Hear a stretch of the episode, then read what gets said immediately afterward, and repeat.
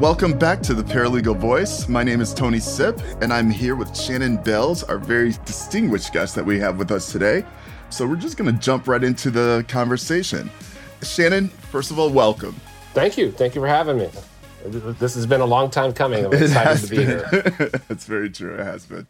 So I introduced you as Shannon Bales, but really your full name is Shannon Lex Bales. Can you explain your middle name?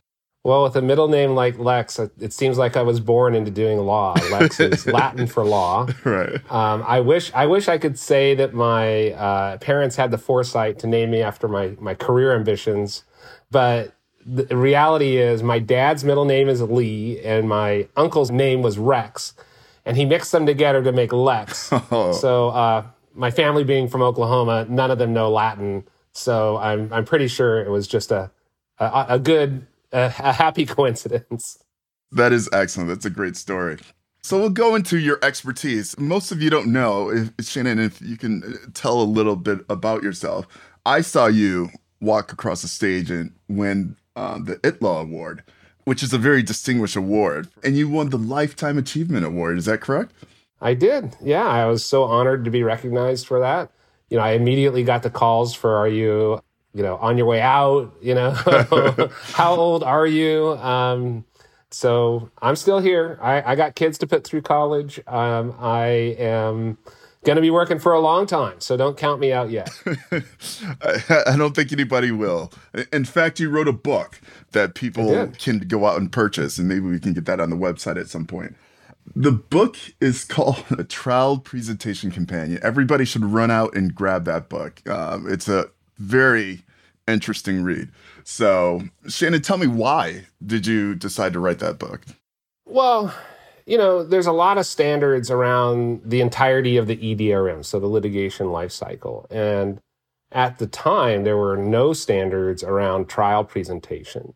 And what I found was that firms, courts, governments were really doing doing it wrong you know, I mean, it was really, it's a tragedy, especially when you see a multi million dollar firm walk into the courtroom unprepared. And over time, uh, you know, I, I, had the amazing test bed of working at uh, Munger, Tolles and Olson to kind of perfect the craft and find what worked. And I, I was incredibly fortunate to have a firm that has committed so many resources to trial, right? And it really, blew my mind that there were firms out there that would say something like, well, the client didn't pay for a hot seat, so you're just on your own when you go to court, wow. or, or, um, you know, or they would trick some poor paralegal or, or a new associate or IT person to go to court with them with little to no experience and say you're going to juggle all these other tasks and do that easy trial presentation stuff on the side. And what law firms get wrong, they, there's there's a couple of buckets that they get wrong when they go to trial, and one is, you know, do they have the right equipment and software? Do they have the right workflow to go to trial? And do they have the right skills to go to trial? I think hot seating itself is a profession unto itself. So uh, uh, if you have a mildly complex trial, it's probably a good idea to have a professional hot seat there. If you're a, a, paralegal or a new associate or something along those lines, and you have a limited set of data and hopefully no video to cut, you know, it's something that's approachable to you and can increase your skill set and, um, you know, potential um, opportunities at, at the firm or, or as a as a consultant and and uh, get you out there and maybe making some more money and doing some more interesting things. There you have it. There you have it. And to tie into what you just uh, discussed with us, as a trial tech specialist, can you tell us why jurors prefer to see technology used during trials? So it, it's, um, you know, I think it's kind of the TV effect, right? Mm. Where uh, people have seen all of these great, you know, performances on TV and they, expect a great performance out of the legal team that is doing the trial that they're they're attending, right? And they might be let down if they don't live up to the expectation of not wasting their time and making it interesting and telling a good story. And all of those things are elements to a good performance at trial. So you set up like it suits the show and make it look like it's an incredible, incredible atmosphere, just like just like on TV. well, you know, I wrote this book on on trial technology, and um, you might be surprised to know that my favorite piece of technology in the courtroom is actually the document camera. um, I think the document camera, if used appropriately and with discretion, you know, at the right time, that it might be the most effective tool, one of the most effective tool in the courtroom because it decision makers have become slide blind after uh, you know the first 30 slides. And people are going up and and and not legal teams not you know are, are often making poor decisions about what they display in court and how they display it. And my the way I think about it is that you should have a varied display that has that operates different pieces of technology in the courtroom. So I like, you know, PowerPoint. I like uh, good trial presentation software, and then boards and the document camera, all to hold decision maker interest and um, keep everyone kind of on their toes as to what is being displayed at any any given moment. And, and what I say like about the document camera is that you get some movement, right? Okay. You, it sounds dumb, but you get the document camera, and, and, there's a technique to it, right? Where you you put your document under it, you get some thick markers, hmm. and don't be afraid to put your hands under there, and you know, big broad strokes, scribble, do all these things because that's interesting to decision makers, right? Look, it, it, probably wouldn't be interesting to my kids, but if we're all trapped in this courtroom, you got to find a way to keep it interesting because you always have the sleeping juror, right? Right. And so movement helps. Um, scribbling the colors, they can't read ahead if you're going to write like the three points you're going to make or something along those lines. And so the first thing I like is the document camera, followed by the use of color in trial presentation software because I hate the yellow wall everyone everyone uses. You know, just yellow highlights. Right, right. And um, attorneys are afraid to let people let their teams kind of go wild with it right? And yeah. when you i'll tell you my experience has been when using color and underline and all the circles and features like that it keeps people interested. And i've heard that from jurors at every single trial i've ever used that technique in. But attorneys don't want to let you go wild with it because you might underline the wrong word. And I my my uh, counterpoint to that is just go with it. Let go. You, know, you gotta you gotta keep going there. Take some risk. Yeah, yeah, yeah. Awesome, awesome. So uh, you've been quoted as saying basic legal technology skills are foundational for today's legal market. Why did you say that, and why can you expand on that? Well, I truly believe that everyone needs to work from a foundation of uh, technical competency. And over time, we've seen everyone have to level up their their technical skills. So, I mean, think about where we are today in terms of writing an email or creating a document using Word versus, sorry, I'll date myself, 10 or 20 years ago, where an assistant, then called a secretary, right. would type out the email for an attorney, right? Right. And now we're getting into further and further expectations where people should be with technology skills in their toolkit, so to speak. And I think that's always always raising. And um, I think people make some assumptions sometimes about their technical skill sets, but uh, um, we should all always be embracing new skill sets as we move forward. Okay. So you, you, teach as well for, I believe you're an adjunct professor for UCLA as well as uh, Santa Ana College, right? Yeah. So is this what you are teaching your students are you letting them know that your skill set can't just be what what it was before. It has to be a higher level so that eh, because jobs are looking for that. They're looking for a skill set that is above the basics. Yeah i mean not only do i tell my students that i have to tell myself that, right? Yeah that's true. Because right you know, we all go through periods of reinvention. You know, hopefully we we analyze ourselves over time and kind of think about, you know, where are we and what do we need to do to stay relevant and keep current with the skills that we need to have.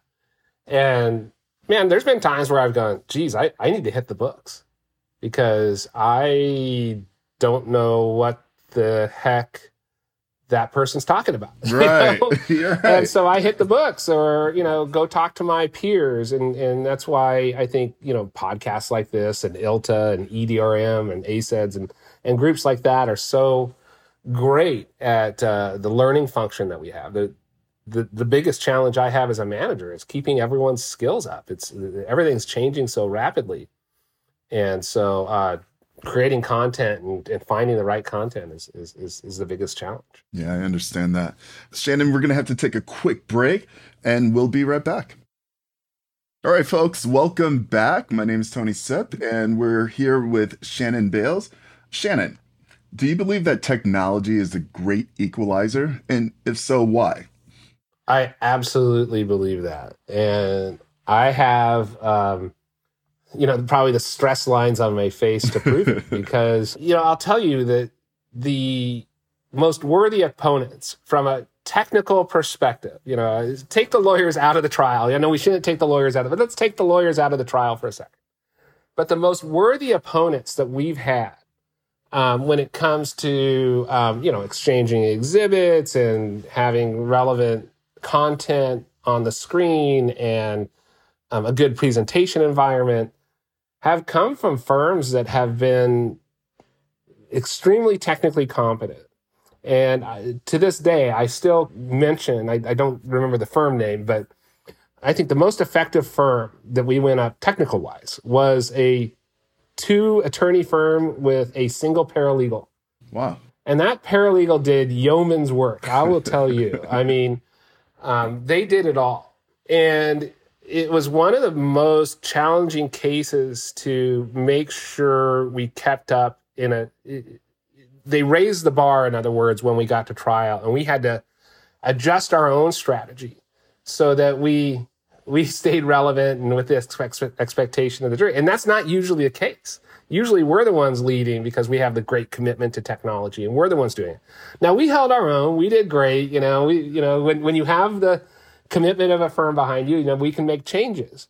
But I've been really shocked at times with especially big firms that don't have their house in order and are giving themselves a disadvantage when it comes to going to court. The thing that we're all here to do, you know, the end widget that we make is going to court. And you'd be surprised how many firms don't have a workflow associated with getting a laser pointer to the guy or girl at trial uh, that needs a laser pointer because or, or the batteries or whatever yeah, it is the batteries when they're two blocks away from the courthouse right right? right. There's no radio shack anymore. There's no radio shack anymore but you know it, it's as if they haven't given any thought to um, you know that something could go wrong and we need to get them something right? When i was a consultant we heard things like yeah, I don't have permission to leave the office. You know, this is pre-pandemic. You know, we, we I don't have permission to leave the office to go the two blocks to take you the the lazy, you know, whatever it is. Wow. You know? Or wow. or um, you know, I have five calls ahead of you. You know, and I can't imagine telling someone at trial there's five calls ahead of you. No, that that wouldn't or fly. My other, I guess, my pet peeve is uh, firms that you know, firms that uh, are big dollar firms that don't have the adequate equipment, mm. right? Mm-hmm. It's a spend. It costs money, but you also are generating, you know, high quality work product that enhances the value of your lawyers, which is exactly what you want to do. Exactly. That that's well said. So, can you name one thing that you believe le- legal professionals? You, you've been touching on it the whole podcast, but can you name one thing that you believe legal professionals need to evaluate themselves on? I mean, I think we we hit on it a little bit, but I think we should all be just in a constant state of self-evaluation. And I'm looking at things now, and maybe I'm behind by not already having this, but uh, you know, like the information privacy professional certification, maybe, or I recently took the LinkedIn Microsoft Gen AI certificate, um, went through that. There's so much out there now, and you know, navigating that process can be frustrating, but I think as long as you're making a commitment to leveling up your own skill set, you're not always going to hit the target on the head with whatever the skill set of choice is for the week. Like Gen AI came on us really quick, right? Very quick. But you know, you're not going to be hurt by getting that certified information privacy professional certificate, right? That's not going to hurt you. Knowing how to use trial software or do some sort of AI routine in relativity isn't going to hurt you, you know. Right, right. So having those letters after your name is a benefit. I, I think yes and no.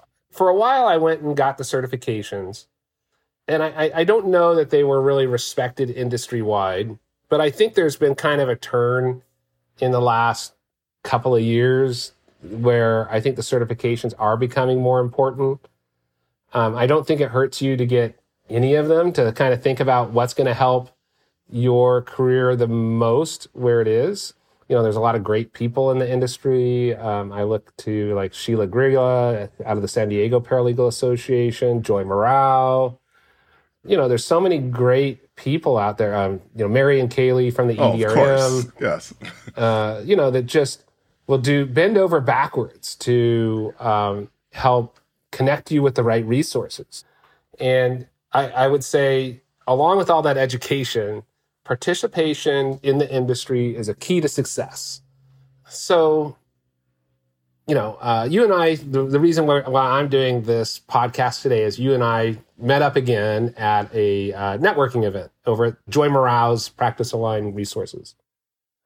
And, you know, it was a okay turnout. What was it, 20 or 30 yeah, people? Right. But I would think that LA law firms could generate 500 people or a thousand people to show up to a networking event. I take your point. and and you know we don't we see a lot of people who kind of go, well, I don't know why this is happening or that is happening, but did you attend anything? No. Did you did you participate in some industry event? No. Did you know what? What are you? Did you go to some Saturday thing that everyone hates? You know, no. You know, I mean, but participate and and I think it builds the connections that you want. And it the more important connection that I've received out of participation is education. Oh. So being able to go to someone and say, you know, I don't have the budget to pay for your software class, right? Like Reveal has been really good to me in terms of, you know, going to them and saying, Hey, I don't, I don't have budget to get the education that you guys offer. Can you guys help me out? You know, can you, you know, what, what can you do? And they have been so amazing at, you know, helping us with the, they, and they have a great um, education, uh, online education program. Yeah, I've seen it. Uh, that leads to a certification. I, I, I love their, I love their programming. And so that only comes with the relationships that are out there. And so I always tell people participation is key. I tell my new students participation is key. None of them, you know, half, half of, you know, you, you, say that and then two out of a class of 20 actually send you a LinkedIn request. Right. Right. That's it's it's key to your career. I, I, I do the networking thing and I tell people you've right. got to network. You want your next job? That person's probably at the paralegal association right there. And well, you know, people don't know what networking means, and right. they think, uh, you know, it, it's more than just showing up. It's participating, and that means at some point someone's going to need a job, and you got to lift a finger. You got to check your own firm's website to see if there's anything available, and take that extra step to make the introduction. There okay, go. good move. Um, whatever it is. Hey, Joe Blow, Jane Blow needs a job, right? And they're looking, right? Times are tough. Times are not tough. Whatever. No one in HR is gonna. If that person turns out to be a bust, um, no one's gonna turn around and come back to you and say, "You gave us a you know a, a, a bad egg." Or whatever, you know? yeah. Well, they might say give you some a hard time about it, but you know, at that point, they've gone through half a dozen people. You're not vouching for their personal credibility. You're just saying, hey, here's a person I know that I met, and and uh, maybe we should consider him for that that position. So so you got to do something. Yeah, we'll be right back with our conversation with Shannon Bales. Shannon, just listening to you, I'm always fascinated about the things that you've accomplished. Did this career choose you, or did you choose it? I actually, I guess I was lucked into it. You know, mm. like this is a long time ago. So one of my first professional jobs, semi professional jobs. I was a clerk at the County of Orange. And I started doing all the databases for the County of Orange. Uh, well, for my group. And then people outside of my group started having me do their databases, right? And I wasn't a database person, I was a clerk. and they were paying me like $10.25 an hour. And they started having people come that were consulting at 250 this is a long time ago, still making a lot of $250 an hour. And I can remember saying, you know, when I had my review, can I have the three step 75 cent an hour raise? And someone saying, no, your desk is messy. So you're getting the two step raise. and I said, well, but I provided like a million dollars of value to the county last year. And they say, they said, well, we really value a clean desk. well, my desk is still messy. you know, my desk is really messy now. That's why you get the blur. But, but, um, you know, that kind of motivated me to kind of think about things. And so where the luck came in, I had two very fortunate events. A couple of fortunate things happened. One, so I was kind of ticked after not getting my three step raise of the county. Sure. And my uh, dad, who was a lifelong county, senior county employee, was a property tax guy in charge of boats and planes. And one day he was outside when he smoked, he doesn't smoke anymore, smoking a cigarette, and some other dude came up and started smoking a cigarette and struck up a conversation. And he was like, Well, my yacht is uh, needs to be reevaluated for tax purposes. And of course, it was an attorney, right? So this is where the luck came in. My dad helped him out and goes, "Oh, hey, my son, he's I think he's a computer guy. I wasn't really a computer guy, but I think you know he's a computer guy. You have any jobs at that place you're working at?" And he goes, "Here, let me give you a name." And he threw out a name. So I went, and I was like, "Dad, come on, you're embarrassing me. You know, these people don't want me, you know." And so I went into it with total reckless abandon, you know, the interview, you know, where you don't really, you know, you, you don't, you don't care if you get it or not. Shot, so you, yeah. so you give it all, yeah, right? And they hired me. and I was just sitting there literally praying with my dad saying, man, dad, if I go from 19,000 to 23,000, I'm out of this county job and uh, their first offer was like forty five thousand dollars, oh. and I nearly, I I near and, uh, and it was as a um, like a like a, a IT professional and one like kind of a glorified help desk kind of person um, at the time where they were rolling out computers and hardware and all that kind of stuff, and I loved it. I, I loved what I was doing, but I was an IT guy, and then I ran into Ron Deutsch, who is an industry legend as well he was at that that uh, networking event. Yeah, well. it was such a small group. I'm yeah, sure I shook and, hands uh, with him. And Ron gave me some uh, uh, litigation support skills, and the firm I was at was like, "Hey, you know, would you rather do this thing over here?" And I really like, you know, went back and forth. What should I do? But I, I, I was so interested in it because it got me involved in law and technology mm. that I, I loved it and it's been something that I've loved doing ever since. And I haven't really looked back. And there's been so many key people along the way, like Joy Murao and Trish Fettig, who was uh, my first manager back at Gibson, you know, and all these people who took an active interest in my development and helped me out and gave me good advice. You know, as a young person, you don't always uh, without a mortgage and without kids, you know, you, you don't always make the best decisions, you know, when you're at work, right? Right you know, because you're thinking, wow, I could, you know, and at the time you could just walk out and walk into another technology job anywhere. But um, they really helped keep me grounded and and uh, on a good path. So um, that's how I got my start, and my opportunities came by participating, as I mentioned before, and making myself available uh, for those. You, you know, you know, a lot of people. I'll, give you an example. Um, when I was going to Cambodia to work for the UN, for a period of time, I, I could bring, they said, hey, if you want a, an intern or, or someone, you know, we, we can hire someone or bring them on short term. And I made that opportunity available to anyone I met. And out of the everyone that said, "Hey, I wanted to go," one person actually went. Wow! So I helped that one person go, but probably only two or three ever followed up on the opportunity to go to Cambodia and be part of the UN War Crimes Tribunal. And, you know, it wasn't a huge commitment. It was like two weeks or a month or something like that. Right. And it was life changing for them. And they, so you got to be ready for something good to happen to you, or it's not, and, and then be available to let it happen. Luck is when preparation meets opportunity.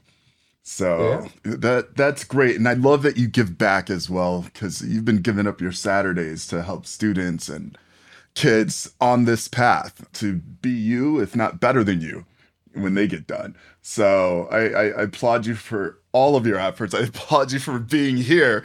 Um, I really wanted to do this for a long time, and I will be hitting you up regarding Maui.